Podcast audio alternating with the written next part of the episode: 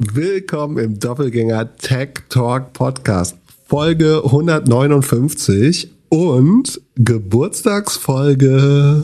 Ich habe Geburtstag? Nee, aber heute, wir haben Geburtstag? Vor genau zwei Jahren, kam unsere erste Folge raus. Und einer von uns beiden bereut das nicht. Wenn wir Freunde würden, würdest du sowas gar nicht machen. Nein, ich, ich freue mich jeden Tag mit dir, oder fast jeden Tag mit dir telefonieren zu dürfen. Ich finde, zweimal die Woche reicht. Und äh, ja, vielen Dank fürs Zuhören und auch vielen, vielen herzlichen Dank fürs Schneiden, Jan. Wir machen auf jeden Fall weiter. Und alle, die unseren Witz nicht verstanden haben, es gibt keine Sommerpause. Und da Geburtstag ist, habe ich eine kleine Überraschung für dich. Ich habe mir ein Stück Kuchen besorgt. Und wenn du zu lange redest, esse ich ein Stück Kuchen. Wir können es auch so machen, dass wir, dass wir ein Spiel spielen und jedes Mal, wenn ein bestimmtes Wort gesagt wird, darf der andere essen. Ist das schon wieder so ein Insider? Ja, zumindest könnten wir es mal ausprobieren. Ja, solange du nicht sozusagen nimmst, alles gut. Auch eher Zufall. Wir haben eine kleine Geburtstagsparty geplant für heute Abend. Wir sind auf Twitch. Wenn ihr das hört, heute Abend, nicht heute Abend, oder? Genau. Also Mittwochabend. Mittwoch, dem sechsten Juli. Genau, um einundzwanzig Uhr auf Twitch. Wie kommt man da hin? Doppelgänger and Friends auf twitch punkt t v slash doppelgänger punkt i o. Link natürlich in den Shownotes. Und was, sind, was für Freunde sind da? Hast du, hast du Freunde mitgebracht? Äh, Thomas von Finanzfluss wird da sein. Und oh. Tarek Müller kommt oh. auch vorbei. Du, äh, wie sieht es mit deiner Freundesliste aus? Ich durfte keine mitbringen, weil es mir alle, die ich vorgeschlagen habe, verboten. Ja. Ich sage ich sag jetzt mal alle, die Glück da nicht, auf, äh, nicht dabei haben wollte. Piep, piep, piep, piep, piep. Die kommen alle das nächste Mal. Oder einfach dazu, ihr könnt uns auch anschreiben, Fragen stellen und so weiter. Ab Mittwoch um einundzwanzig Uhr. Und jetzt kommt deine kleine Geburtstagsüberraschung.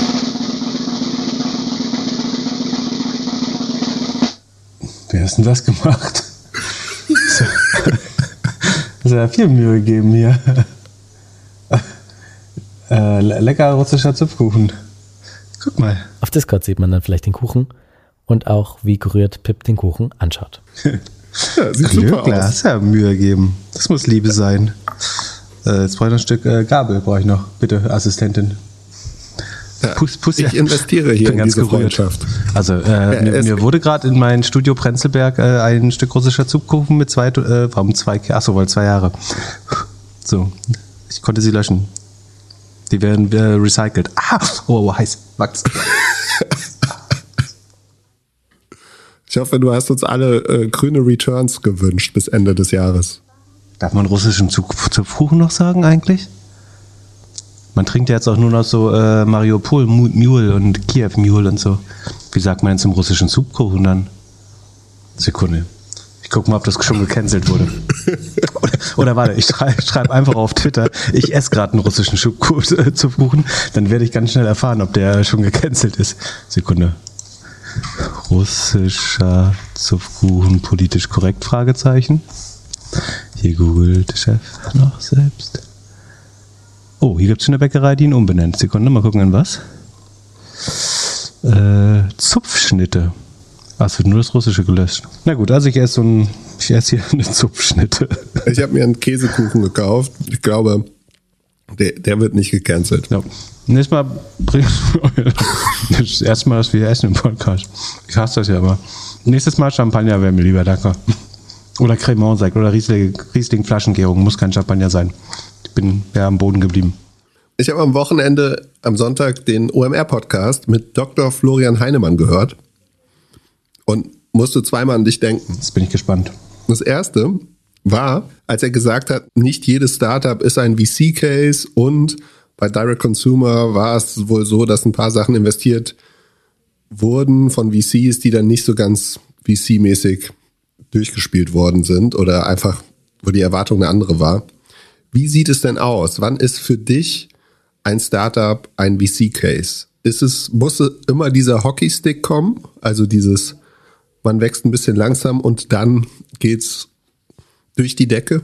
Ich weiß nicht, ob man den Hockeystick unbedingt sehen muss, aber es muss, also meine Definition wäre, dass, ich habe mich neulich auch auf Twitter mit jemandem darüber gestritten, äh, der der meinte, wir haben eine andere Definition. Apropos Twitter, ich habe heute äh, zwei Fehler gemacht, oder beziehungsweise ich habe äh, Picking Battles, nennt man das. Man, also man darf sich eigentlich nur mit einer Ultra-Fraktion am Tag streiten. Ich habe den Fehler gemacht, erst, erst das Butterbataillon anzugreifen äh, und dann noch ähm, die G Z-Hasser. Äh, und jetzt ist mein Tweet, äh, mein, mein Feed so voll, dass ich Twitter nicht mehr be- benutzen kann. Moment, hast du getwittert, dass du mit der Butter die G E Z zahlen möchtest oder was? Nee, ich, also es gibt ja gerade diese Butterdiskussion und ich habe gesagt, dass in einem Stück Butter viereinhalb Liter Milch drin sind oder viereinhalb Liter Milch gebraucht werden, um das zu bauen. Und dass man vielleicht nicht auf Dauer erwarten kann, dass das für irgendwie für eins Komma zwanzig im Discounter gibt. Aber man kann sich den, den Backlash vorstellen, wenn, wenn dem Deutschen jetzt auch noch die Butter vom Brot genommen wird. Und G E Z, hast du gesagt, du würdest gerne eine Sommerpause beim Zahlen machen, weil Böhmermann jetzt auch in der Sommerpause ist? Oder was war dein G E Z-Argument? G E Z, also jeder kann über die G E Z denken, was er möchte. Ich glaube, dass also die, ich bin mit der Verwaltung des Gelds eher zufrieden als mit dem Mechanismus der Eintreibung. Das kann man durchaus effizienter machen, glaube ich. Aber da ging es darum, dass jemand eine, einen Chart gepostet hat, wo die Legende so abgeschnitten war, dass es aussieht wie eine drastische Gebührenerhöhung über die Zeit. Sekunde, ich kann mal gucken, wie, wie genau das war. Dann kann man ja gleich mal ein bisschen Bildung machen. Ähm, muss ich jetzt mal eine Viertelstunde scrollen, bis ich da bin, weil sich seitdem einiges äh, ereignet hat. Ist auch eine gute Möglichkeit, mal ein paar Hörer jetzt loszuwerden hier, indem wir uns über die G E Z positiv äußern, also ich zumindest. Also da ist ein Chart, wo man sieht, dass seit zweitausendfünf die G E Z-Beiträge sagen insgesamt deutschlandweit von sieben Komma zwölf Milliarden auf acht Komma zweiundvierzig Milliarden gestiegen sind. Welche Teuerungsrate vermutest du dahinter? zweitausendfünf bis zweitausendeinundzwanzig sieben Komma zwölf auf acht Komma zweiundvierzig Milliarden? Keine Ahnung. Das wurde dann gleich kaufmännisch auf neun hochgerundet natürlich äh, von, von den G Z-Hassern. Achso, du willst jetzt, dass ich eine Zahl habe. Es sind sechzehn Jahre und steigt von sieben Komma zwölf auf acht Komma zweiundvierzig. Also, und äh, der Kommentar dazu war, der gierigste Rundfunk der Welt. Äh, es ist eine Steigerung von ein Prozent äh, der Gebühren äh, jährlich im Schnitt, auf rund ein Prozent und damit nicht mal ähm, Inflationsausgleich. Und da, da habe ich den Fehler begangen, äh, zu sagen, dass ich nicht richtig erkenne, äh, worin die Gier da besteht. Und der äh, dann nahm der Rest seinen Lauf. Wer das nicht mag, kann uns jetzt null Sterne auf Apple und Spotify geben, dann ärgern wir uns total furchtbar. Und alle, die G Z mögen, können uns fünf Sterne geben. Hauptsache, ihr macht irgendwas mit den Sternen. Ist vollkommen egal. Ihr dürft auch ganz lange einen Kommentar schreiben, warum die G Z wirklich schlimm ist. Ihr schreibt die zum Beispiel, bei welchem Podcast können Sie die in die Kommentare schreiben? Nicht bei uns. Nee. Gibt's, wir mögen alle Podcasts, das ist das Schlimme. Nee, aber ich finde, zum Zweijährigen kann man sonst schon mal eine nette Bewertung geben. Beim, doch, beim zehn X D N A-Podcast kann man das vielleicht in die Bewertung schreiben. Äh, da würde ich, schreibt da mal in die Bewertung, wie ihr die G Z findet.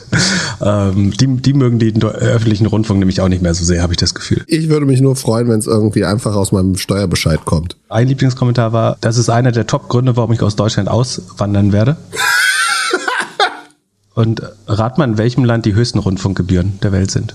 Ich habe gedacht, wir sind das einzige Land, die sowas haben. Na, Sekunde, dann, dann machen wir hier gleich weiter mit der Bildung. Ich habe dann nämlich den Fehler gemacht, mit äh, Fakten zu argumentieren, worauf dann äh, lustige Kommentare kommen mit, ich soll irgendwas erklären, die Antwort darf aber nicht das sein. Es gibt dann zugelassene An- Antworten. Äh, so. Also pass auf, die Schweiz äh, ist natürlich auf Nummer eins. Sind über dreihundert Euro im Jahr auf jeden Fall. Dann kommt Dänemark, Norwegen, Österreich, Schweden, dann Deutschland. Äh, also die Schweiz, wo die Le- meisten Leute ja aufgrund von Steuern und Abgaben gerne ausreisen möchten, haben die höchsten äh, Rundfunkgebühren dafür. Super. Dafür gibt es aber einmal in der Woche einen guten Kinofilm, habe ich, ge- hab ich gehört. Und das würde für alles entschädigen. Na gut, so. Zurück zur Frage. Wann ist ein Startup ein V C-Case? Braucht man den Hockeystick? Genau, und da hatte ich auf Twitter eine Diskussion. Also meine Definition von Startup sagen, im Sinne ist, dass es ein skalierbares Geschäftsmodell ist, dass ich also durch das Hinzufügen von Geld in der Größe deutlich beeinflussen kann oder im, im Wachstum.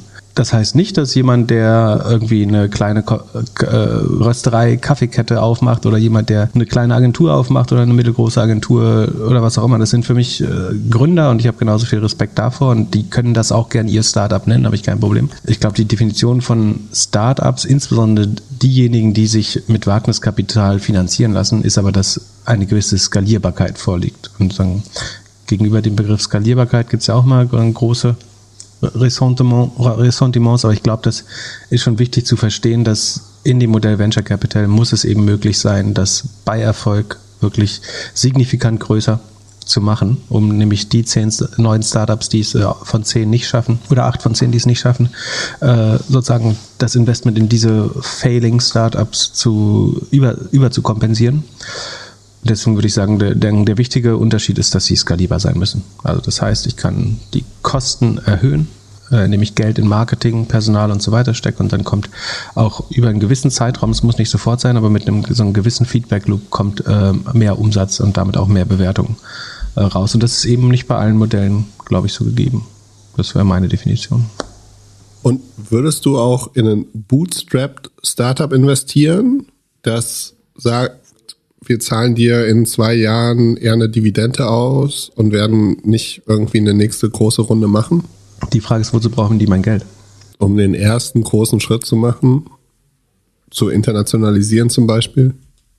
Also das, was bootstrapped ist, ist erstmal kein Negativmerkmal. Ich glaube, was ein bisschen abschreckend ist, wenn jemand sagt, ich möchte auf Dauer immer profitabel sein. Weil das heißt eigentlich, dass du nicht bereit bist zu, zu investieren.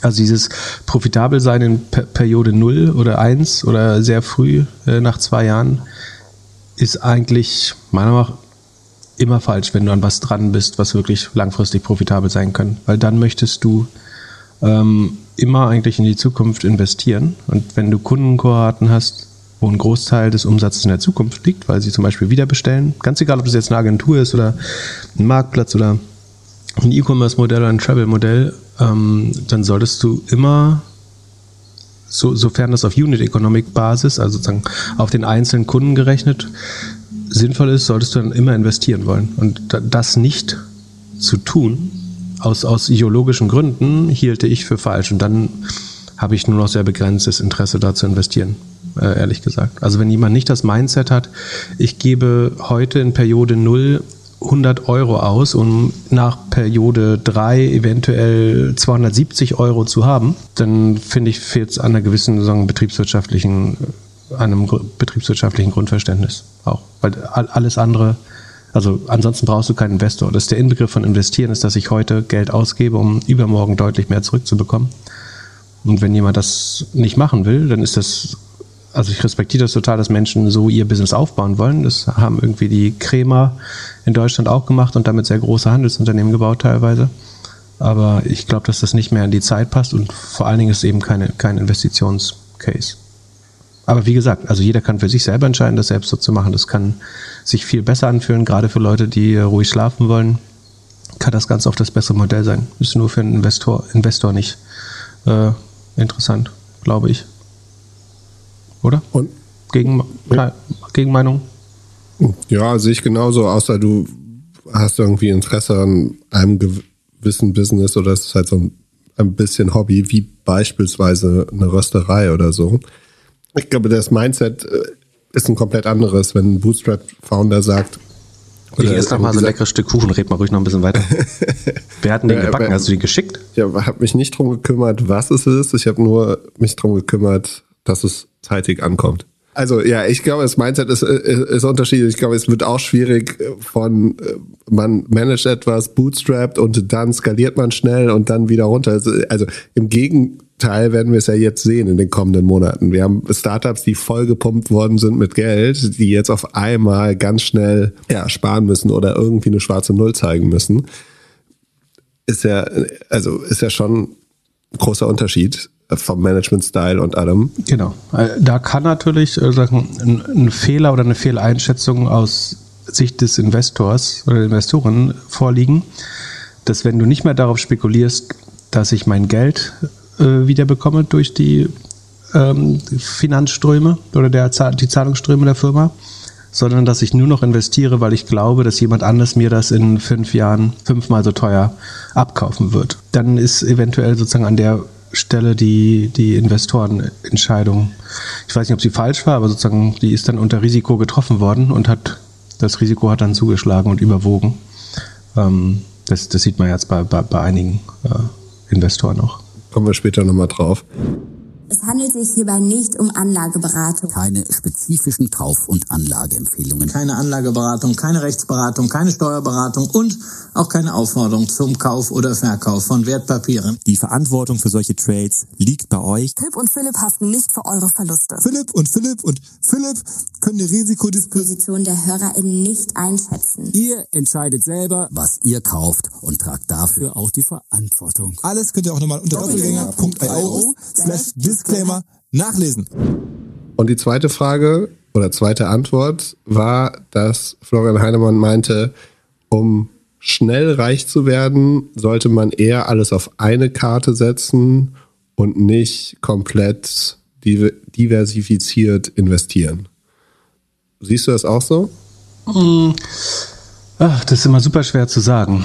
Also ich predige da ja äh, Wasser und trinke Wein äh, im wahrsten Sinne. Also ich glaube schon, dass es für die absolute Mehrheit der Investoren die richtige Strategie ist, maximal zu diversifizieren, also in M S C I World oder ähnliche äh, Konstrukte, vor allen Dingen gebührenarm zu investieren, nicht viel hin und her zu traden, regelmäßig Ähm, unter der Vermeidung von Gebühren in den Sparplan einzuzahlen. Das ist einfach wissenschaftlich die richtige Antwort. Ähm, und trotzdem mache ich selber das ja nicht.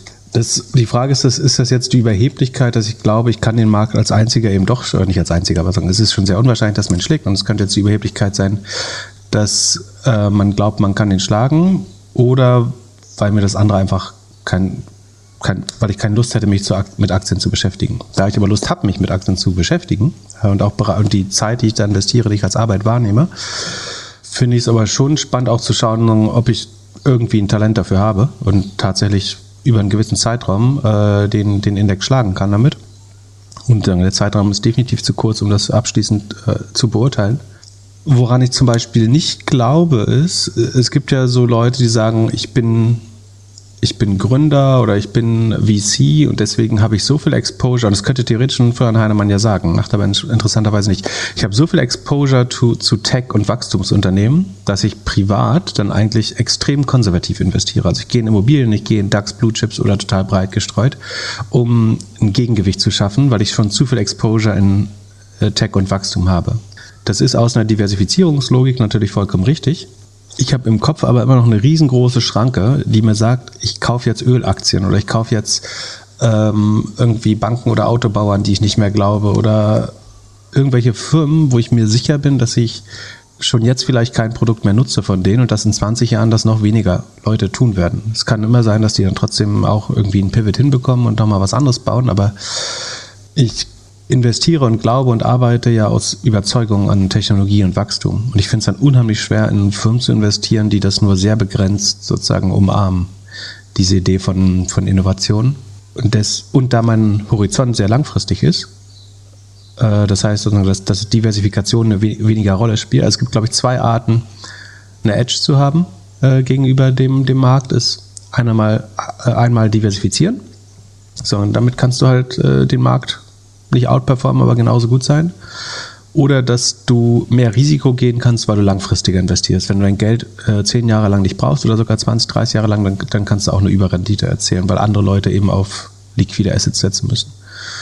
Ähm, und da ich dann relativ langfristig investiere und das Geld in der Regel zwischendurch nicht brauche, kann ich mir dann eben auch leisten, risikoreiche Wachstumstitel zu machen. Und im Zweifel so eine Phase wie jetzt kann ich dann eben aussitzen und bin trotzdem investiert. Dazu muss man sagen, dass ich selber aber trotzdem irgendwo so einen so einen Notgroschen-Sparplan ähm, habe, der trotzdem das, was ein normaler Mensch vielleicht in die Altersvorsorge investieren würde, ähm, was bei mir relativ gesehen dann eben ein kleinerer Teil ist, aber so, ich habe trotzdem sozusagen für den Fall, dass ich mal ganz großen äh, Mist baue, habe ich trotzdem irgendwo einen E T F-Sparplan, der super konservativ anlegt. Ähm, Das heißt, ich mache so ein bisschen beides, aber also ich würde beiden Theorien zupflichten. Einerseits ist es wissenschaftlich und für den Durchschnittsbürger vollkommen klar, dass Diversifikation alles schlägt und dass man lieber achtzig, neunzig Prozent diversifizieren sollte und dann, selbst wenn man ein bisschen mit Aktien üben möchte oder sich dafür interessiert, das lieber mit einem kleineren Teil des Vermögens macht.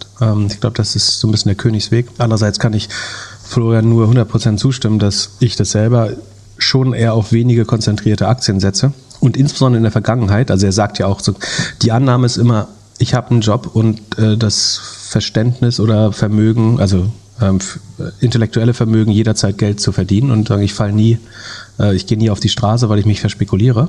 Ähm, das heißt, ich kann immer wieder neues Geld durch, durch Arbeit erschaffen. Ähm, das ist eine Grundannahme.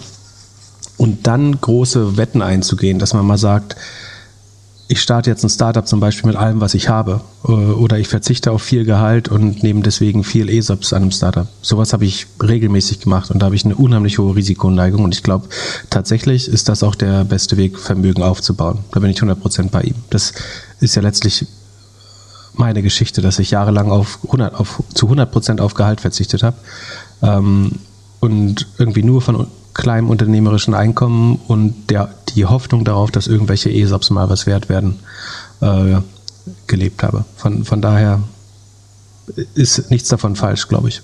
Und mal angenommen, du hast jetzt so einen kleinen Exit gehabt, würdest du, wobei bei dir ist das ja, wissen wir ja, du würdest ja nie was gründen, aber die Frage ist schon mal, geht in die Richtung, was würdest du eher machen? Ein bestehendes Unternehmen kaufen oder ein eigenes gründen?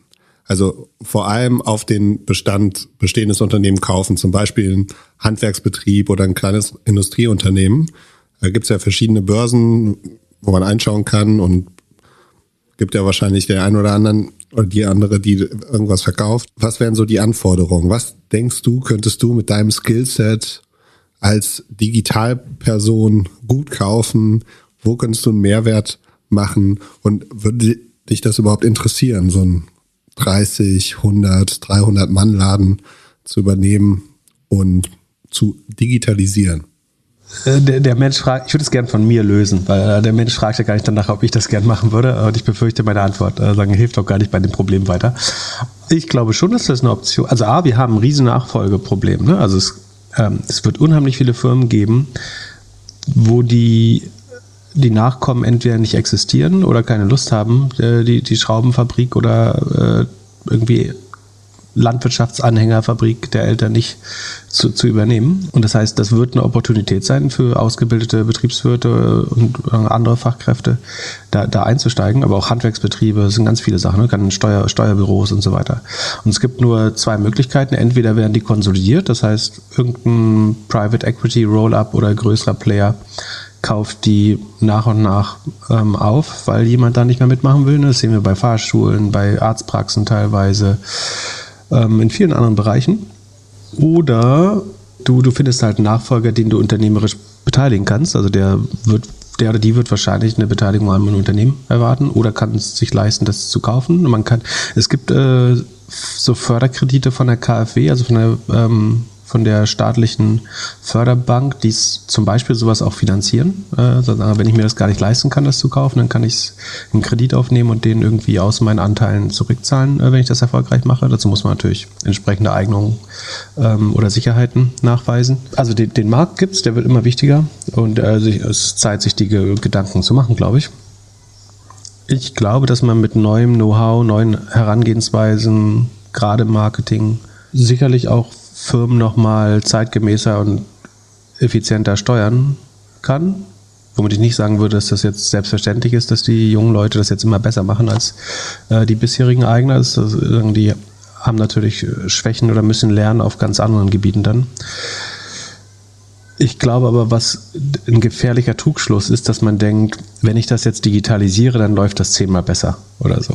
Also was du dann oft merkst, ist, dass das Business hängt eben doch daran, dass der, der Chef oder die Chefin äh, einmal in der Woche abends beim Stammtisch mit dem halben Dorf gesoffen hat oder dass gewisse Sachen sich gar nicht so einfach digitalisieren lassen, dass das eigentliche Problem nicht Nachfrage, sondern Fachkräftemangel ist. Also ein Handwerksbetrieb hilft dir überhaupt nicht, wenn du noch mehr Kunden ranbekommst gerade.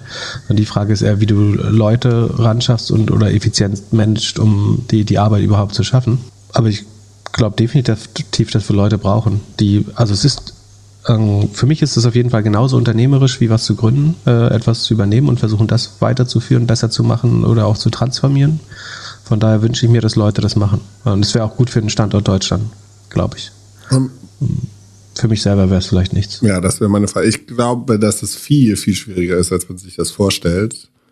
Also alles, was ich so Post-Merger-Integration gesehen habe, war alles viel schmerzhafter als erwartet. Und du musst natürlich auch das Team mitnehmen, motivieren, genau. transformieren. Du brauchst furchtbar viel Empathie. Die Leute, die da arbeiten, haben alle andere Möglichkeiten heute. Die sagen, müssen sich jetzt nicht von einem neunundzwanzigjährigen BWLer äh, erklären lassen, wie die Welt funktioniert. Also du musst schon viele Sachen gleichzeitig balancieren ähm, und sehr behutsam Dinge verändern, glaube ich. Und die Leute mitnehmen. Ähm, einfach ist das nicht. Aber es ist eine super Herausforderung. Also du hast halt eine gute Basis. Ne? Du musst viele Dinge, die du im Startup machen musst, musst du nicht machen. Du hast Kundenbeziehungen, äh, die musst du alle pflegen und aufrechterhalten. Aber es ist, viele Sachen sind auch ein bisschen einfacher als im, im Startup, glaube ich. Wie kannst du sicherstellen, dass du eine gute Basis hast? Wie würdest du eine D D in dem Fall machen? Na, also sich das genau anschauen, mit den Mitarbeitern schon Gespräche führen. Also auch schauen mal, wie offen sind die eigentlich für Veränderungen? Würden die bleiben unter einem neuen Chef oder neuer Chefin? Mit, mit den Kunden reden, also fragen, warum die diese Firma wählen, und entweder sagen die halt, ja, mit dem Berti spiele ich über im Tennisverein, ähm, oder sie sagen, weil es das beste Produkt am Markt ist. Aber da gibt es auch diesen chinesischen Hersteller. Ich würde mal, also das ist auf jeden Fall eine sehr lange Bindung, die man sich genau überlegen muss und äh, entsprechend Recherche da reinstecken sollte, glaube ich. Dann lass uns zu deinem Lieblingsthema der Woche kommen. Klarna, du hast es hervorgesagt, hervorgesehen. Es kam wieder letzten Freitag, eine Viertelstunde nachdem wir aufgenommen haben, äh, kam es rein. Wie immer am Freitag kommen die, die News. Ja, wir haben Freitag auch sehr früh aufgenommen. Stimmt. Aber nun ist es raus. Klarna ist nur noch vierzehn Prozent so viel wert wie vor etwa einem Jahr. Warum? Wieso kann so ein Star der europäischen Fintech- oder Startup-Welt so tief fallen? Also ein Teil der Wahrheit ist, glaube ich, dass die letzte Bewertung, war es die letzte Bewertung, die Softbank gemacht hat? Ja, ne? Mhm. Äh, die, die sechsundvierzig Milliarden waren ja von Softbank gemacht. Also man muss sich einmal fragen, sozusagen, war das jemals sechsundvierzig Milliarden wert? Das ist die erste Frage. Und dann ist es jetzt nur noch sechs Komma fünf. Äh, und die sechs Komma fünf sind auch nicht in Stein gemeißelt. Ich wäre noch nicht zu optimistisch. Also das ist, glaube ich, in dem Bereich, wo man sich jetzt langsam treffen kann. Und das ist immer noch eine interne Runde. Ne? Das ist nur, oder nicht nur, aber hauptsächlich Sequoia, die eine der ersten Investoren waren, und im Board hier Mike Moritz, der legendäre Partner oder so ein Chef Obermotz von Sequoia, sitzt selber als Chairman of the Board äh, in Klarna, und der schmeißt ihn jetzt eine, äh, live einen Rettungsring. Oh, und Sequoia ist, sind so die ja, Top-V Cs eigentlich. Das ne? ist einer der absoluten Top drei V Cs. In, in, genau, also, waren in Apple, Google, genau, genau. Airbnb investiert, WhatsApp, also die, die wissen schon, was sie genau machen. Das heißt, er investiert jetzt, und äh, Softbank, legen die auch nochmal nach? Ich kann mir vorstellen, dass, sagen, um die nicht verwässert zu, ich, man kennt ja nicht die Kondition der Runde, ne? Aber du kannst so eine, theoretisch so eine Pay-to-Play-Runde draus machen, dass du so stark verwässerst, dass ein großer Anreiz entsteht für alle Mitinvestoren, dass sie auch mitgehen. Äh, ich weiß nicht, also wir werden nicht erfahren, was da die Konditionen sind, äh, vermute ich. Aber was, was kommt da rein? sechshundertfünfzig Millionen, da muss man sich auch fragen, wie lange reicht das? Nach Cashflow reicht das keine, nur noch ein bis zwei Quartale wieder, äh, glaube ich. Nach Verlusten zwei bis drei Quartale nach ähm, operating, äh, operativen Verlusten. Also das, die kommen jetzt auch nicht super lange aus mit dem Geld. Deswegen glaube ich ja, das habe ich glaube ich vorher auch schon mal gesagt, dass ähm, eigentlich wäre der erste Juli äh, auch ein guter Zeitpunkt gewesen, den Mitarbeitern zu verkünden, dass eventuell da weitere Anpassungen gibt. Ich hätte erwartet, ehrlich gesagt, äh, einfach aus, aus Erfahrung, dass das Kondition dieser Runde wäre, dass auch weitere Leute gehen müssen, äh, damit man diese Runde zu, zustande bekommt. Ähm, bisher sieht es jetzt nicht so aus, wäre es der Fall. Also am Ende freuen wir uns natürlich für jeden, der seinen Job behalten kann. Ich halte es allerdings eher für unwahrscheinlich, dass das so bleibt. Naja, was heißt das? Das heißt, bei, bei neunzig Prozent wollte, also wenn du die interne Runde machen wolltest, und da kannst du die Valuation ja einigermaßen frei bestimmen, heißt es, dass wahrscheinlich bei neunzig Prozent Discount noch kein externer äh, Klarna haben wollte. Und du hattest mir gefragt, ob ich es für fünf Milliarden haben will jetzt mal. Ich äh, hätte es nicht äh, genommen. Und Die, also du hast ja gefragt, warum kann das jetzt so schnell verfallen? Also die einfachste Antwort ist, Affirm wächst schneller, hat ähnlich großen Umsatz und ist nur fünf Milliarden wert an der Börse. Und die Börse sollte so ein Modell ja in aller Regel effizienter bewerten. Und es ist schwer zu rechtfertigen, warum Klarna mit nur neunzehn Prozent Wachstum ähm, Warum sollten die fünfzehn oder dreißig Milliarden wert sein, wenn es Firmen für fünf Milliarden an der Börse gibt, äh, mit schnellerem Wachstum? Und äh, wahrscheinlich heißt das jetzt auch schon, dass so Mitarbeiteraktien und Gründeraktien so ein bisschen compressed werden. Ich hatte früher fälschlicherweise gesagt, dass Klarna noch gar nicht so viel Kapital aufgenommen hat, aber äh, ja, hab ich, da habe ich, glaube ich, nicht alle Runden angeschaut. Tatle- tatsächlich haben die schon drei Komma sieben Milliarden Funding ähm, be- bekommen. Das heißt, dass wenn da jetzt noch Liquidation Preference und so drauf liegen, dass also irgendwann schon An- Anteile wirklich äh, auch vielleicht sehr klein werden von äh, denen, die da früher investiert haben. Sequoia hat übrigens schon zweitausendzehn investiert. Äh, haben sie neun Millionen investiert. Ich würde schätzen auf einer Bewertung von um die hundert oder unter hundert Millionen. Da ist Mike Moritz auch, ich glaube, das war die erste europäische Company, wo er ans Board gegangen ist. Theoretisch natürlich sagen, sehr gut gepickt, wenn er sie von, von hundert Millionen auf sechsundvierzig Milliarden äh, gebracht hat.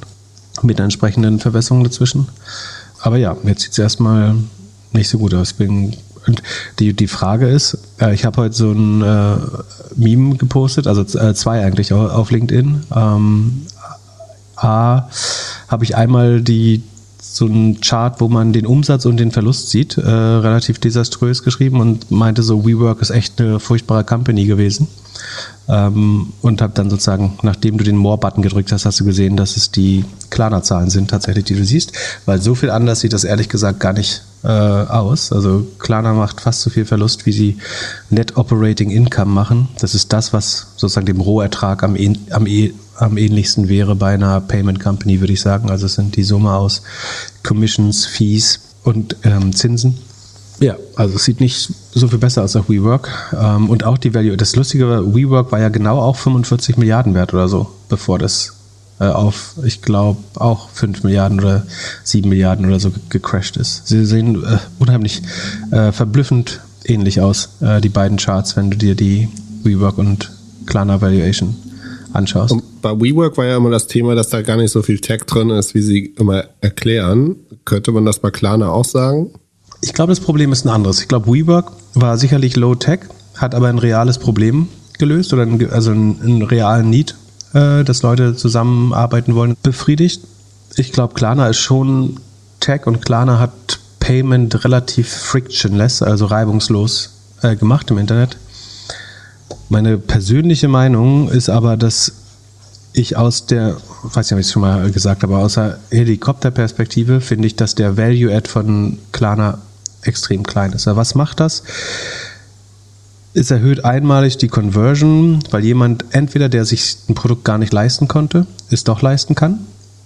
Da muss man schon hinterfragen, ob das jetzt, ob das gutes Spending ist, sowohl für den Shop als auch für den Konsumenten äh, oder für die Gesellschaft als Ganzes. Fragezeichen, vermutlich nicht. Ähm, dafür zahlt der Shop fünf bis acht Prozent seiner, äh, seiner Marge, was sehr viel ist für Retail. Du weißt, wie, wie eng, wir haben auf der K fünf darüber geredet, wie eng die Margen teilweise sind und was für ein beschissenes Business eigentlich Retail ist. Und wenn du dann jemandem noch für Payment fünf bis acht Prozent abgibst, damit natürlich die Conversion erhöhst und die Warenkörbe, aber dann ist das wahrscheinlich schon nicht so geil. Also du schiebst eigentlich in eine bestehende Transaktion einen weiteren Mittelsmann hinein, der einen Großteil der, der Marge konsumiert. Und du kannst jetzt sagen, ja, dafür passieren Transaktionen, die sonst nicht passiert wären. Aber das passiert meiner Meinung nach ja nur genau einmal. Also der Konsument, die Konsumentin bekommt nur einmalig die Möglichkeit, mehr auszugeben, als sie haben, weil danach laufen sie diesen Schulden ja hinterher. Also du kannst es ja nicht unbegrenzt oft machen. Das heißt, der, der Gesamtzuwachs volkswirtschaftlich ist bestenfalls ein Einmaleffekt, wenn überhaupt. Und dann danach muss ich trotzdem wieder meine Schulden abbezahlen, bevor ich neu ausgeben kann.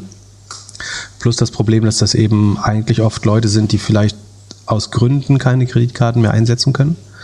Und aus Händlersicht ist es halt auch so, dass ich einmal Umsatz eigentlich vorziehe, den ich A, eventuell sowieso bekommen hätte oder eben nur einmal bekomme, weil jemand, der sich eigentlich was nicht leisten kann, es jetzt doch kauft, aber dann vielleicht in der nächsten Periode nichts mehr bei mir einkaufen kann, weil das Geld ja weg ist. Und deswegen glaube ich, wenn man ganz weit rauszoomt, fällt es mir schwer zu erkennen, wo der wirkliche Value ist. Es, also die, die Friction im Payment-Prozess, die wird natürlich ähm, durch Klarna einigermaßen gut gelöst, aber dieser Nettoeffekt dadurch ist eben nur einmal da. Und die Frage ist, ob die Frage ist, ob Payment einfach zu machen oder spielend einfach zu machen, ähm, und dabei so ein bisschen regulatorische Arbitrage zu machen, nämlich in, mit dem ich Leuten Geld gebe, die vielleicht keins bekommen sollte, ob das so viel Geld wert sein sollte, dass äh, es diese Margen rechtfertigt.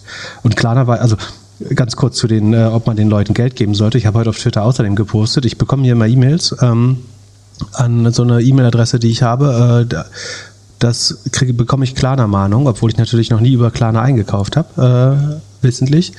Und da hat jemand halt einfach irgendeine Adresse angegeben, also eine, die zufällig auf einem meiner Accounts aufläuft. Ähm, und da kommt jetzt die dritte Mahnung an. Und ich frage mich, ob Klarna eigentlich irgendeine andere Adresse äh, oder irgendein anderes Datum von diesem Kunden hat als die E-Mail-Adresse. Weil irgendwie die dritte Mahnung mit, Insolven- äh, mit äh, Inkasso-Androhung würde ich ja irgendwann auch mal postalisch verschicken, und ich bin mir nicht sicher, also wahrscheinlich haben die auch nur irgendeinen Fake-Postkasten, wo die die Ware hingeschickt haben. Und da frage ich mich, auf wie viel der, ist ja total anekdotisch, nur ein Fall, kann, kann auch überhaupt kein Problem sein, aber ich frage mich schon, wie viel der, der Gelder die tatsächlich eintreiben kann. Und normalerweise sind so eine, so eine Betrüger, die äh, mit sowas arbeiten, sehr, sehr schnell das auszunutzen. Ähm, schneller als die Anti-Fraud-Abteilung, na, nach meinem Gefühl. Ja, vor allem, wie können die bezahlen, ohne dass sie die E-Mail verifizieren? Also ich habe die E-Mail nicht verifiziert. Also es ist eine E-Mail, die at p k punkt d e endet, und deswegen bekomme ich sie. Aber offenbar hat die gereicht um einen Verkaufsvorgang. Also ich kann nochmal checken, ob es Phishing war. Sekunde.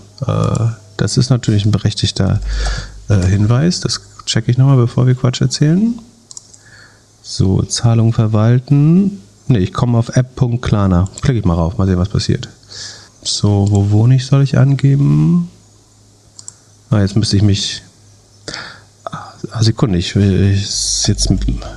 Ich kann mich ja mal einloggen mit dem Account, sagen die mit der E-Mail-Adresse. Jetzt, wenn ich jetzt einen Magic Link nach... Ach, wie geil, pass auf. Ich habe jetzt einen Magic Link an meine E-Mail. Ich hoffe, ich mache mich nicht strafbar hier. Und wenn mir die mir dessen nicht bewusst. Also, ich habe jetzt einen Magic Link an meine E-Mail bekommen. Und er hat auch schon... viel Alkohol getrunken. Äh, Sekunde. So, jetzt habe ich den, jetzt habe ich den Code, jetzt kann ich mich einloggen. Kannst du gucken, was sie gekauft haben? Genau. Lass mich wetten, iPhone. So, jetzt fragen sie auch, was die, jetzt wollen sie Telefon, jetzt wollen sie Telefonnummer haben. Lustig. So, kann ich aber wegdrücken, muss ich nicht. Also ich sehe schon den Account äh, und wie viel zu bezahlen ist. Ich müsste eine Telefonnummer eingeben. Ich habe jetzt ein bisschen Angst. Ich könnte jetzt meine echte nehmen und würde Zugang zu dem Account bekommen, aber dann würden sie fälschlicherweise meine Telefonnummer mit dem Account wahrscheinlich verbinden, und äh, ich möchte wiederum dann nicht assoziiert sein mit dem Account, der die dritte Mahnung bekommen hat. Genau, aber es scheint mir jetzt nicht so schwer. Ähm, oh Gott, oh Gott, oh Gott. Was ist der Amount? Nur dreiundvierzig Euro fünfundvierzig. Vielleicht machen sie unter fünfzig Euro, checken sie es nicht oder so. Naja, also auf jeden Fall scheint mir, da gibt es noch Potenzial, äh, das, das Geld äh, besser einzutreiben. Äh, Ich habe noch mal kurz geguckt, weil also die Payment-Fees fand ich schon sehr hoch. Sie scheinen zwischen drei Komma neunundzwanzig und fünf Komma neunundneunzig Prozent zu sein, was immer noch hoch ist. Äh, auf der Rechnung sind auch schon drei Komma sechzig Verzugsgebühren, äh, was jetzt ungefähr acht Prozent der geschuldeten Summe entspricht. Sozusagen, da das ein ja ein automatisierter Prozess ist, äh, bisher kann ich davon ausgehen, dass das hundert Prozent Gross-Margin ist, die Gebühren, oder wenig Kosten dagegen laufen. W- wären nochmal acht Prozent von oben, wenn man das Geld eintreiben könnte. Auf der anderen Seite die positiven Sachen, also wenn man so dem Klarna-Gründer glaubt, dann sagt er, das Modell ist besser als Kreditkarten, weil du auf der einzelnen Transaktion validierst, ob die Person das Geld hat oder nicht. Bei einer Kreditkarte kannst du ja relativ easy wahrscheinlich fünftausend Euro Kredit machen und musst dann schauen, wie du das verkaufst äh, oder zurückzahlst. Bei, bei Klarna und diesen anderen Modellen ist es, oder anderen Firmen ist es ja eher so, du kaufst was für fünfzig, für hundert Euro, und wenn du es nicht zurückzahlst, dann wirst du so schnell das nicht mehr können. Und was ich positiv fand, also der C E O sagt immer so, am Anfang hatten wir kein Tech und wir sind keine Technical Founders. Die Daten, ganz kurz, die Daten verkaufen sie jetzt übrigens, also sie machen auch so eine Art Schufa zwei Punkt drei Punkt null, dass sie die Bonitätsdaten anderen zur Verfügung stellen. Was ich mir zum Beispiel vorstelle, dass das ein gutes Modell sein kann. Dadurch, dass sie, also die wissen zumindest, wer, wer nicht zurückzahlt. Ja, auf jeden Fall besser als die Schufa. So, äh, Ver- scheint, scheint mir nicht das beste System zu sein, genau, ja. Und also positiv, ich schaue mir ja immer an, wer da so arbeitet. Und wenn man sich das äh, C-Level so anguckt, ich habe jetzt mir nur C T O und C P O angeguckt. Also äh, der C T O hat zwanzig vierzehn angefangen als Senior-Entwickler und der C P O ist seit zwölf Jahren da. Und das würde ich schon als positiv sehen, dass man auf den Rollen ja so eine Beständigkeit hat und die Leute einfach lange da bleiben. Mal sehen, wie lange noch bleiben, wenn die E S O Ps auf Null gehen. Genau, das kann sich jetzt sehr, sehr schnell ändern. Und die andere Überraschung war, dass Zalando beispielsweise überhaupt nicht Klarna hat. Und da hätte ich jetzt gedacht, das passt ja von der Zielgruppe super, aber die machen das selbst. Also du kannst das White Label, ne? Es gibt Anbieter, die White Label äh, äh, B N P L, äh, Buy Now Pay Later äh, anbieten. Das ist, das ist halt die andere Frage. Ne? Also ich will überhaupt nicht in Frage stellen, dass Klarna es sehr gut gemacht hat, diese Friktion da rauszunehmen. Und gerade wenn man Kreditkarten nicht zum Gang hat oder diese Ver- Verifikation per PIN gerade nicht hinbekommt, die ist drei D-secure, nicht, noch nicht auf dem neuen Handy äh, rübergespielt hat, die App und so weiter. Das muss man mal neu installieren, mega nervig. Das ist schon ein sehr smoother Prozess, da bin ich total dabei, dass sie das gemacht haben. Aber die Frage, äh, die du implizierst, ist ja berechtigt. Ist der nicht trotzdem auch so einfach, dass jeder den selbst macht? Und warum würde jemand fünf Prozent dafür zahlen? Also die, die Story ist natürlich, dass Klarna sagt, so, wir bringen natürlich auch die Klarna-Nutzer vielleicht irgendwann aktiv auf die Seite äh, und so weiter. Aber deinen Bestandskunden das anzubieten, halte ich für einen Fehler. Also du nimmst dir selber Marge. Ist unheimlich schwer, den Kunden noch profitabel zu bekommen nach der Zahlung, glaube ich. Ähm, Und sollten die eventuell in irgendeine Art von Kreditkrise dadurch geraten, ver- verschlechtert sich dein N P S, glaube ich, brutal. Und so wirklich neu ist es ja auch nicht. Äh, man kann auf Wikipedia nachlesen, dass neunzehnhundertfünfunddreißig Bauerversand schon Ratenzahlung angeboten hat. Also, und es geht noch weiter zurück, ne? Also irgendwelche Möbelhäuser haben das schon siebzehnhundert, achtzehnhundert gemacht. Genau, aber für, für, für große Investitions- Objekt, also bei Haushalten kann man nicht von Investitionen sprechen, aber so, sofern man das könnte, würde man sagen, das sind Investitionen, weiße Ware, Geschirrspüler, die über zwanzig Jahre genutzt worden sind. Ähm, das ist, glaube ich, nochmal deutlich anders. Die kannst du und, im besten Fall dann raustragen, wenn der Kunde nicht zahlt. Genau.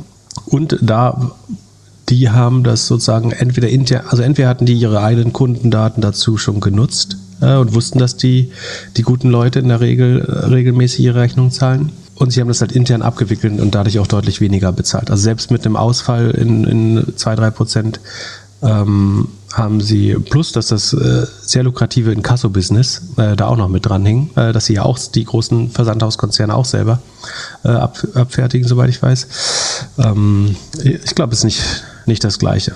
Ähm, aber und, let's see. Ja. Und welcher nächste Star fällt von Sequoia? Von Sequoia. Wie sieht's mit Stripe aus, habe ich mich gefragt. Die waren letztes Jahr fünfundneunzig Milliarden wert in der letzten Runde. Und wenn man jetzt überlegt, wer ist so Konkurrenz? Adyen, Square, PayPal. Also Adyen, year to date minus zweiundvierzig Prozent, Square minus einundsechzig Prozent, PayPal minus dreiundsechzig Prozent. Da äh, sieht doch auch danach aus, als ob diese fünfundneunzig Komma sechs Milliarden irgendwie nicht mehr ganz in diese Zeit passen. Also ich kann mir schon vorstellen, dass Stripe angepasst werden muss. Ich glaube nicht, dass die fünfundachtzig Prozent des Wertes verlieren. Ähm, ich würde sagen, Stripe bleibt über dreißig Milliarden. Relativ mutig äh, zur jetzigen Zeit, aber ähm, ich glaube, die haben deutlich weniger Rückschlagpotenzial. Da ist es nicht so, dass jeden Monat neue Konkurrenten in den Markt kommen, ist mein Gefühl. Also es gibt große Konkurrenten, die du genannt hast, aber da kommen jetzt nicht mehr so viele, weil sich eigentlich auch gar nicht mehr so viel Geld dafür... Also im Gegenteil, Bolt ist, glaube ich, sind die pleite gegangen oder nur, was war das Problem? Dieser hier Guru-Typ da, Bolt? Das war auch so ein Payment. Also die, die, und ein anderer, die, wie sind die anderen hier? Es gab so ein paar unseriöse Payment-Geister. Es gab da irgend so einen Typ mit einem Jetski. Ja, wie auch immer. Also ich habe das Gefühl, dass Stripe noch gute Traction hat, ähm, sozusagen sehr, sehr fast infrastrukturellen Charakter einnimmt. Ähm, neunzig Milliarden sind die bestimmt auch nicht mehr wert, klar. Aber ich, ja, ich und die, die sind profitabel. Ja, ich würde die über fünfzig Milliarden. Das war vielleicht auch so ein bisschen der Fehler. Achso, das wollte ich vorhin noch sagen. Dass, ähm, Klarna war ja mal profitabel schon äh, vor, vor fünf Jahren äh, oder so. Aber natürlich wollten die V Cs alle gern so lang wie möglich daran, also so wie das Wert entwickelt hat in der Zeit, willst du natürlich so lange wie möglich da drin bleiben ähm, und daran partizipieren, wenn du auf so einer richtig geilen Firma wie Stripe, wie Klarna aus damaliger Sicht äh, liegst. Und deswegen haben sie das von zweitausendzehn bis jetzt äh, g- gehalten und sind so stark damit gewachsen, dass es jetzt wieder unprofitabel wurde. Ähm, aber seitdem gibt es halt deutlich mehr Konkurrenz äh, in dem Markt, inklusive der, der sagen Apple als großer Endgerätanbieter. Das macht es nicht einfacher. Äh, und Stripe hat tendenziell, glaube ich, bekommt es nicht so viel neue Konkurrenz. Obwohl, ähm, habe ich heute gerade äh, zugeschickt bekommen, vielen Dank dafür, ähm, Revolut launcht ein, also in Irland haben sie B N, versucht äh, Revolut jetzt erstmals B N P L, glaube ich, bei Now Pay Later. Und sie launchen einen physischen Card Reader, also das Square-Modell quasi oder SumUp-Modell. Und zwar, weißt du noch, was meine Frage an äh, Nick Stronski war auf der Finance Forward? Wie er Geld verdienen möchte? Hörer des Podcasts wissen es natürlich. Ja, wie er Geld verdienen möchte. Nee, also ich habe ja die Hypothese, dass Fintech als Ganzes vor allen Dingen die, die Rohmargen der Finanzbranche insgesamt irgendwie drittelt, viertelt äh, oder schlimmer. Weil für jeden Euro Umsatz, den die machen, verschwinden. Ich, ich hatte nach drei gefragt, er meint, es sind eher sechs bis zehn Euro, glaube ich.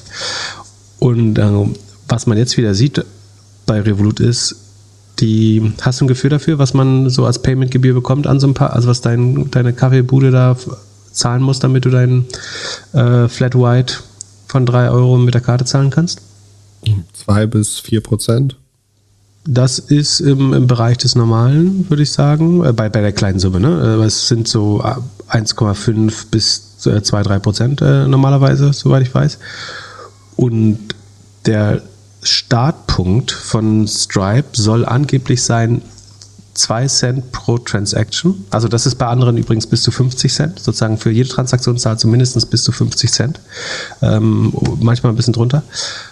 Und danach nur noch null Komma acht Prozent, was extrem kompetitive Gebühren sind. Das heißt, du bist bei einer Payment-Fee von unter ein Prozent. Dafür schmeißt meiner Meinung nach jeder sofort seinen Square- oder SumUp-Terminal weg, glaube ich. Also, aber du bist jetzt nicht bei Stripe, sondern bei Revolut. Genau. Okay, weil du eben Stripe, glaube ich, gesagt hast, bei den Prozenten. Achso, Entschuldigung. Also ich meine natürlich, also Revolut wird den Card Reader anbieten mit nur null Komma acht Prozent Pay- Payment Fee, mit einer zwei Cent Transaction Fee, die quasi nichts ist. Also kannst du einen Kaugummi äh, bezahlen mit, mit Karte. Das, wie kriegen die das so günstig hin? Ich glaube, indem sie sagen, wir wollen wieder keine Marge. Also wir... Wir, wir versuchen einfach den effizientesten Apparat zu bauen, sodass wir es auch günstiger anbieten können. Und für sagen, jedes Gerät davon, das draußen ist, verliert die Payment-Branche äh, ein paar tausend Dollar Umsatz, würde ich sagen. Weil es einfach, ähm, ich hatte damals als Beispiel die hier World Remit, also die weltweiten Überweisungen, Fremdwährungsüberweisungen genannt. Ne? Die haben dann früher Banken äh, anderthalb bis drei Prozent mitverdient, nur damit du Geld irgendwie von, von Deutschland nach Grand Caymans oder irgendwie Kanada überweisen konntest. Ähm, das hat äh, TransferWise und Revolut quasi komplett zerstört den Markt. Äh, oder nicht komplett, viele Leute, Leute machen das schon so, aber theoretisch kannst du es umsonst haben. Und aber für jeden, der es über TransferWise macht oder über Revolut, äh, verdienen die Banken einfach dann deutlich weniger. Und dann, wenn das sich durchsetzen sollte, passiert das Gleiche mit den Payment Terminals. Also haben sie, ich glaube, je mehr sich Fintech durchsetzt, desto kleiner wird der Markt für Fintech. Also die, die zu verdienende Rohmarge für alle Player sinkt, ist, ist mein Gefühl. Ähm, und wie gesagt, ich so kleine, das richtet sich mit Sicherheit an kleine Shop-Owner, Gastro, Leute, die bisher aus, aus Margengründen vielleicht auch Zahlungsgeräte abgelehnt haben. So, so, sofern du nicht noch steuerliche Aspekte äh, da berücksichtigst, ist das, hast du eigentlich kein Argument mehr, nicht mehr über, über so ein Payment-Terminal zu, zu arbeiten, wenn das insgesamt unter ein Prozent kostet.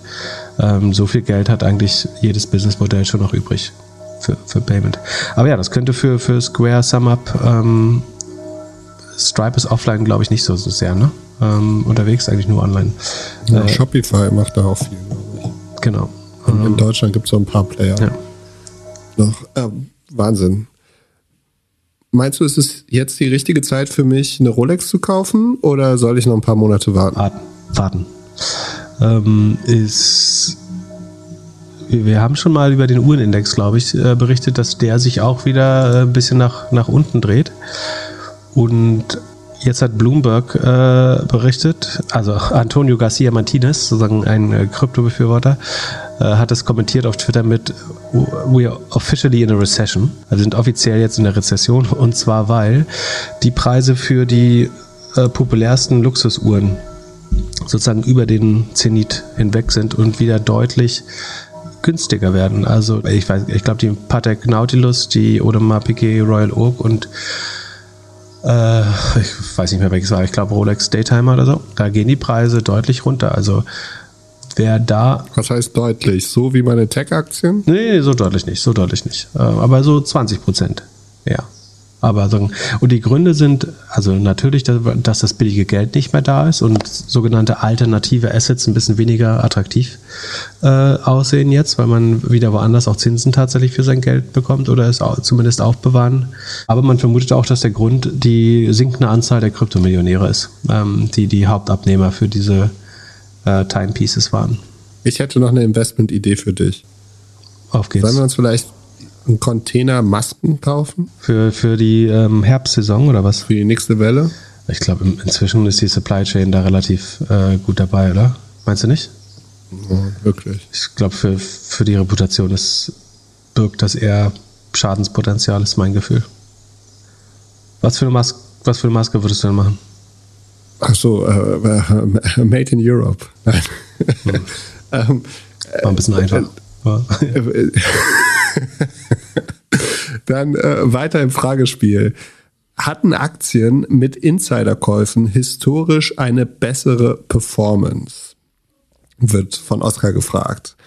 Und zwar sind diese Insider nicht auch irgendwie in ihrer eigenen Bubble und deswegen vom Bauchgefühl geleitet. Also macht es Sinn, Sachen nachzukaufen, die ein C E O, C T O, C F O oder so kauft, die man auf irgendwelchen Insider-Seiten sieht, oder ist es eher, also gibt es da Studien? Hast du irgendwas gefunden? Was würdest du vermuten?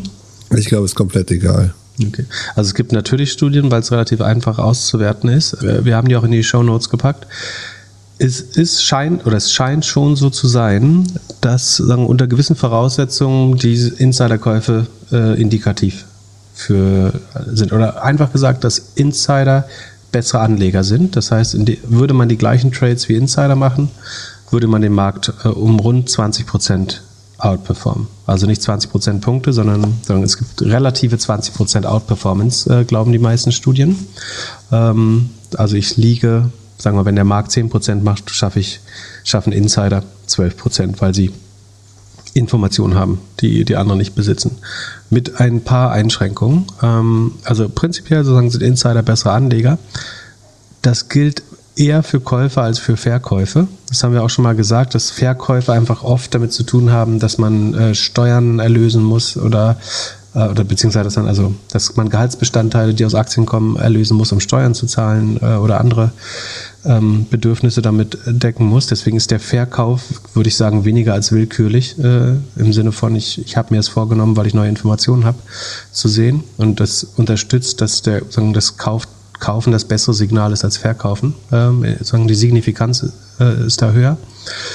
Insbesondere bei Growth-Aktien, wo viele Mitarbeiter, das, also ich erkläre mir, das ist nicht in der Studie so belegt, aber ich glaube, es liegt daran, dass dort besonders viele Mitarbeiteraktien rausgegeben werden.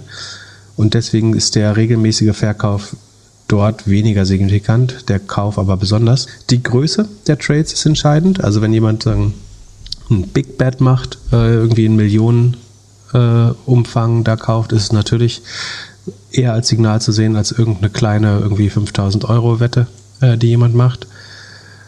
Und genau, also zusammenfassend ist entscheidend, Käufe sind, Käufe sind indikativer als Verkäufe. Also Top-Level-Insider haben mehr Aussagekraft als eher äh, unwichtigere Positionen, also Director-Level und höher. Director-C-Level, vielleicht General Counsel, ähm, das sind so die Levels, die sagen, tendenziell noch klarer outperformen. Die, die Größe ähm, und das Cluster, also ob mehrere Transaktionen zusammenfallen, sowohl von mehreren Personen als auch von der gleichen Person, ähm, scheint eine Rolle zu spielen. Und es funktioniert bei, oder es ist bei kleineren Firmen indikativer als bei großen Firmen. Das sind sozusagen die Studien. Aber die, alle Studien, die ich gefunden habe, sagen, es gibt eine Korrelation, sozusagen, dass die Insider den Markt schlagen. Und das heißt, letztlich würde man ihnen folgen, hat man eine Information mehr. Genau. Da die Information aber öffentlich wird, kann man auch darüber diskutieren, ob das nicht irgendwie rausarbitriert wird, weil theoretisch in dem Moment, wo die Information öffentlich ist, müsste der Markt sie dann auch schon vorwegnehmen, ähm, und sch- schneller als die, sagen, High-Frequency-Trader ist man dann auch nicht. Ähm, das, das, das ist die Frage. Aber ich glaube, das ist gerade so für Earnings oder so, oder wenn man unsicher ist oder wenn einem, wenn man so auf, äh, auf dem Zaun sitzt, wie sagt man das, äh, ja, dann ähm, und nicht weiß, ob Hop oder Top, dann ist es vielleicht eine zusätzliche Quelle, die es nochmal Sinn machen kann, äh, sich anzuschauen. Für U S-Aktien kann man das sehr gut bei open insider dot com äh, nachvollziehen, wer da gekauft hat und wer verkauft hat. Wie gesagt, die Verkäufe ähm, entweder ignorieren oder man muss sich sehr viel Mühe geben, zu unterscheiden, was sind geplante Verkäufe und was sind wirklich willkürliche Verkäufe, also dass jemand jetzt zwanzig Prozent seiner Aktien abgestoßen hat. Ähm, wenn jetzt jemand da jeden Monat ein Prozent verkauft, spricht das in der Regel noch nicht dafür, dass, dass er nicht mal an das äh, Unternehmen glaubt. Ansonsten, weil ich gerade Werbung sehe, äh, im Sequoia-Portfolio äh, ist auch F T X drin zum Beispiel, glaube ich, also äh, mhm. die Kryptobörse. Ähm, Instacart fällt mir gerade ein. Die sind ja auch schon vierzig Prozent geslasht worden auf vierundzwanzig Milliarden. Und äh, Getir. Ähm, Sekunde, jetzt gucke ich mal das ganze Portfolio an. Ähm, BitCloud ist auch noch drin. Die kenne ich nicht. Getir, glaube ich, äh, ich weiß nicht, ob das, also äh, sollen wir jetzt nicht schlecht über Konkurrenten von Gorillas reden, aber ich, ich kann mir nicht vorstellen, wie das außerhalb der Türkei gut funktioniert. Deswegen könnte ich mir vorstellen, dass das nicht die letzte Bewertung, äh, ich glaube, die waren auch schon bei siebeneinhalb oder fünf Milliarden. Ich kann mir unmöglich vorstellen, dass die dort bleiben. Was gut ist, ist, glaube ich, Niva und Notion im Sequoia-Portfolio. Niva ist sozusagen alternative Suchmaschine. Notion ähm, kann, wird sicherlich Bewertung angepasst, aber glaube ich, langfristig gutes Produkt. Trade Oder Niva muss erstmal zeigen, dass Leute für Suche zahlen wollen. Genau. Tourlane sind sie drin. Travel äh, bin ich äh, Berater, finde ich gut. Kann ich mir vorstellen, dass es gut läuft. Und da wurden, da wurden die Bewertungen schon vorher verdroschen. Ich glaube, die werden nicht so viel weiterleiten. Thumbtack und House haben die seit Ewigkeit. Kennst du House mit Doppel-Z am Ende? So eine Inneneinrichtungsplattform. Thumbtack. Die wollten auch immer mal ein I P O machen. Ja, Thumbtack auch, die quälen sich schon so seit Ewigkeiten beide. Ich weiß nicht, ob das äh, noch was wird. Und Central auch steht äh, bei Sequoia auf der Webseite. Da habe ich ja das Gefühl, dass es da ein ähm, Retention-Problem geben könnte. So im Bauch oder wo? Äh, Bauch. Also ge- Hand, wie sagt man? Das kribbelt in der Nase bei, bei Central. Vorerst. Bin ich gespannt. Kannst du mir vielleicht nächste Folge erzählen, wenn du mir auch die Arbitrage-Idee erzählst. Dann zu Insider-Trades eine About-You-Frage. Und zwar hat uns jemand geschrieben, der bei dem I P O oder die bei dem I P O Aktien bekommen hat und jetzt im Laufe des Julis das erste Mal handeln kann. Also verkaufen. Die Lock-up-Period ist vorbei. Und das Depot scheint dann so auszusehen, fünfzig Prozent About-You-Aktien, fünfzig Prozent wahrscheinlich M S C I World und er würde gerne hundert Prozent M S C I World irgendwann haben. Also so, so ein bisschen wie Heinemann. Nee, andersrum. Der will doch keinen M S C I. Der, nee, nee. Doch, der hat das meiste in äh, E T Fs. Er sagt, um reich zu werden, so, ist, okay. ist die Wette gut, aber zum danach, Verwalten, verstehe. Ja. Zum Verwalten anders. Und so, nun fragt er, was würden wir machen? Sofort zum Ende der Lockup-Period alles verkaufen und dann in M S C I World, dann über mehrere Quartale oder Monate oder zu warten, bis der große E-Commerce-Rebound kommt. Und dann verkaufen. Was sagst, was sagst du? Ich würde halten. Ich glaube auch, es ist Quatsch jetzt am absolut. Also, was heißt, niemand weiß, was der absolute Tiefpunkt ist. Aber es ist ein relativer Tiefpunkt gerade, ist mein Gefühl. Ähm, ich glaube auch nicht, dass es einfach, also ich glaube, dass die nächsten Zahlen relativ zur Fashion-Industrie positiv sind, aber relativ zu den Erwartungen negativ sein könnten bei About You. Ich glaube, es ist ein schlechter Zeitpunkt jetzt ausgerechnet, äh, nachdem die irgendwie ein zwei Drittel an Wert verloren haben, da jetzt rauszugehen.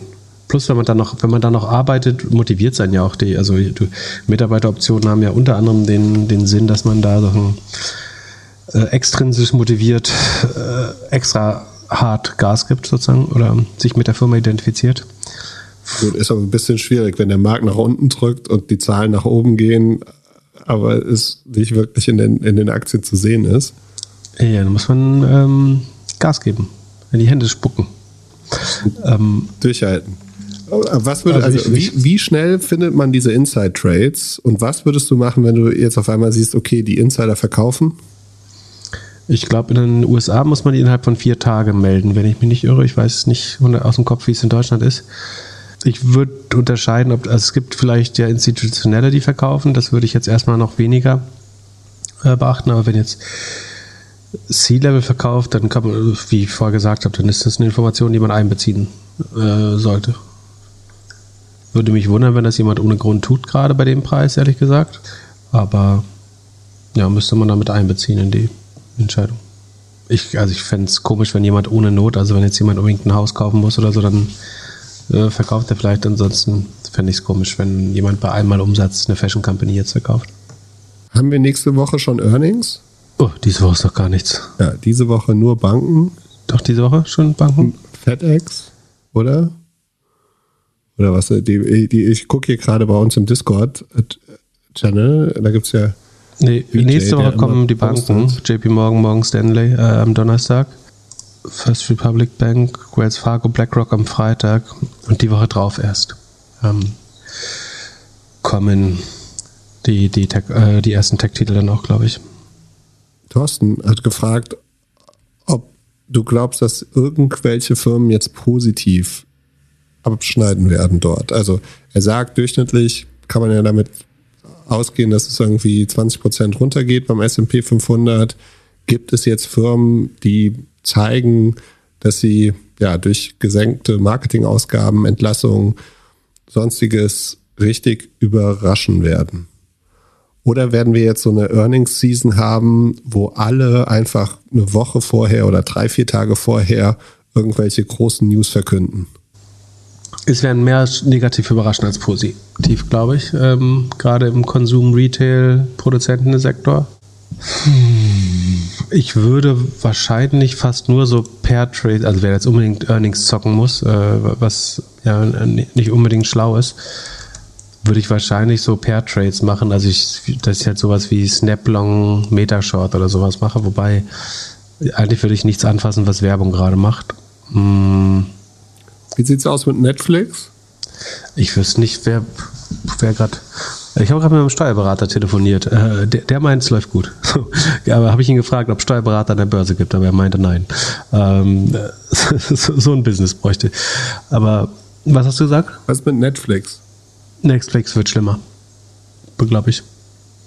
Die Grundvermutung, also was ich denke bei Netflix ist, wer in der Welt hat noch kein Netflix, der es nicht zu Corona haben wollte. Plus, dass jetzt viele kündigen aus Geldnot oder weil sie es nach Corona nicht mehr brauchen. Ich finde es schwer, sozusagen das weitere Wachstum bei Netflix zu sehen. Und dieses große, wenn man eine Sekunde, ich muss mal kurz nachvollziehen, ob ich da recht habe. Mein Gefühl ist ja, also die, was war die Netflix-Story immer? Wie würdest du sagen, was ist der Vorteil des Geschäftsmodells von Netflix? Der, der, worin besteht der Operating Leverage? Die haben immer den besten Content gebracht. Und warum können sie sich den besten Content leisten? Weil sie so viele Abos hatten. Genau, also dass die, die Content-Kosten pro äh, Nutzer eigentlich immer niedriger werden und man deswegen ähm, quasi irgendwann so Operating Leverage hat, dass man das größte Content-Budget hat und trotzdem immer mehr Geld macht, weil man mehr, mehr Nutzer hat und die Content-Kosten irgendwann stagnieren. Und das zeigt sich meiner Meinung nach aber überhaupt nicht in den Zahlen. Also ähm, sie aktivieren halt die, also sie aktivieren ihre Bibliothek, dass sie halt die, die Eigenproduktion nicht als Operating Expenses, äh, sondern ähm, CapEx ver- verbuchen Aber ich habe halt nicht das Gefühl, dass das Modell irgendwie profitabler wird über die Zeit, also deut- deutlich profitabler wird. Sondern sie investieren, sagen wir, mit der Ausnahme von Corona, wo sie es nicht konnten, haben sie einen höheren Konkurrenzdruck denn je mit Apple, Peacock, äh, H B O, ähm, Dis- Discovery, was weiß ich, äh, es noch alles gibt. Ähm, Disney natürlich. Und ich habe nicht das Gefühl, dass, also entweder musst du krass konsolidieren oder hoffen, dass jetzt zwei, drei Player wirklich aus dem Markt verschwinden, dann kann man vielleicht darüber reden. Aber solange Amazon mit fast endlosen Kassen und Apple äh, ganz ähnlich da in dem Markt drin sind, finde ich, glaube glaub ich, dass dieser, dieser Zeitpunkt, auf den eigentlich alle wetten, entweder fern in der Zukunft liegt oder nie passieren wird. Ähm, deswegen bleibe ich eher skeptisch bei Netflix. Ehrlich gesagt. Aber du kannst, äh, schlag mal ein paar Sachen vor. Dann, äh, äh, ich weiß nicht aus, nichts aus dem Kopf, wo ich äh, optimistisch bin, aber wenn, vielleicht finden wir in der Industrie. Cloudflare. Also je mehr es in Richtung Infrastruktur geht, äh, bei Cloud-Aktien oder SaaS-Aktien, glaube ich, dass sie nicht super stark negativ überraschen werden. Also ganz gut, bestes Beispiel Cyber Security, da willst du nicht sparen, kannst du nicht sparen, darfst du nicht sparen, du willst deinen Arsch retten. Das heißt, du wirst da weiter investieren. Jetzt die Frage, ist Cloudflare eher Security oder eher nice to have? Oder glaubst du, dass du da sparen kannst? Ähm, geht die Inanspruchnahme des Internets deutlich zurück? Auch nicht. Ähm, ich glaube schon, dass sie, Sekunde, kann man ins Modell hier gucken oder in Scha- äh, Ich glaube schon, dass sie beim Wachstum sich leicht verlangsamen werden, weil eben doch je alle ein bisschen mehr auf die Kosten gucken jetzt und auch da sparen werden. Also sie sind zuletzt bei dreiundfünfzig Komma sechs und das war eher eine Beschleunigung. Gott, die haben sich beschleunigt zuletzt. Also das wird nicht passieren, aber ich glaube, sie bleiben idealerweise das ganze Jahr über fünfzig. Das wird aber nicht einfach, glaube ich. Also sie bleiben über fünfzig Prozent Wachstum. Das heißt, ich hoffe, äh, aber fünfzig Prozent würde schon schlecht aufgenommen werden, befürchte ich. Weil es zuletzt vierundfünfzig war. Aber ich, ich wäre zufrieden mit, mit fünfzig. Wie sieht es aus mit deinen Freunden von ZipRecruiter? Hm, ist ein bisschen schwer einzuschätzen, wie der Jobmarkt sich jetzt äh, auswirkt. Lang, also ist für mich ein Langfristinvestment. Äh, deswegen juckt es mich kurzfristig auch fast gar nicht. Äh, die, die langfristige Joblücke gibt mir irgendwie ausreichend Konfidenz. Da, das ist ja auch eine relativ hohe Position. Sekunde, ich muss mal kurz gucken. dreizehn Prozent habe ich da drin. Es kann schon sein, dass kurzfristig die, die Anzahl der Jobanzeigen äh, runtergeht. Andererseits steigt die Liquidität im Markt dadurch. Also dass mehr Leute vielleicht endlich mal bereit sind, einen Job zu wechseln, ähm, weil sie entlassen werden. Das könnte sogar positive Effekte haben. Aber zuletzt war das Wachstum zum Vorquartal relativ niedrig, äh, weil auch da die, die Top-Werte, glaube ich, schwer zu schlagen sind. Ich, ich glaube schon, dass sie wachsen zum Vorquartal. Könnte aber auch knapp werden. Aber kurzfristig ist mir das gar nicht so wichtig, ehrlich gesagt. Und letzte Frage, wird Microsoft die einzige Aktie sein, die positiv überrascht? Äh, Microsoft wird nicht positiv überraschen, aber abliefern wie immer, denke ich. Ähm, ich könnte mir vorstellen, dass Azure-Ergebnisse langsamer wachsen. Das würde negativ aufgenommen werden. Also einerseits würde man sich freuen. Ich glaube, bei Microsoft ist zu viel sozusagen, ihr werdet schon abliefern, eingerechnet und deswegen könnten leicht negative Azure-Ergebnisse, also dass die Cloud-Sparte nicht ganz so schnell wächst, könnten schon eine negative Überraschung sein. Das sollte sich ob der Größe und der Diversifizierung des Geschäftsmodells aber nicht so stark auswirken. Ähm, Facebook, Google werden unter Rezessionen, Werbemarkt leiden, vermute ich. Amazon, die Vergleichswerte werden ein bisschen einfacher. Amazon wird wieder wachsen. Also niedrig einstellig, glaube ich. Aber also immerhin wieder positives Wachstum. Da ist auch aber die Frage, wie sich A W S entwickeln wird. Da haben sie zuletzt ja, sind sie ein bisschen langsamer gewachsen, haben dafür aber mehr Marge rausgeholt. Ähm, also die Marge von dreißig auf zweiunddreißig Komma drei Prozent erhöht bei A W S. Hm, wahrscheinlich werden sie, was werden sie jetzt machen? Sie brauchen, vielleicht machen sie wieder mehr, versuchen das Wachstum zu halten und werden ein bisschen Marge dafür aufgeben geben müssen, könnte ich mir vorstellen. Aber es sollte wieder wachsen, denke ich eigentlich. Wenn nicht, wäre es gruselig. Ja, kann sein. Wir werden eine spannende Earnings-Zeit haben. Ja. Fragen könnt ihr uns gerne schicken an podcast at doppelgänger punkt io. Ja. Und heute Abend, am Mittwochabend auf Twitch besprechen wir alle, ihr dürft alle Aktien fragen, die ihr wollt. Auch deutsche Nebenwerte. Nein, Quatsch. Aber Glöckler macht das Programm. Ich bin gespannt. Genau. Und wenn ihr die Doppelgänger-Community in Berlin kennenlernen wollt, am Samstag, am neunten siebten um achtzehn Uhr gehen ein paar Leute in Berlin essen. Mehr Infos dazu gibt es bei uns im Discord-Server Hashtag Berlin. Wir freuen uns auf Twitch heute Abend. Habt einen schönen Mittwoch. Bis dann. Ciao, ciao. Auf die nächsten zwei Jahre. Hm. Ich weiß nicht, ob ich zwei Jahre noch aushalte. Nein, auf die nächsten zehn. Bis dann. Tschüss, tschüss.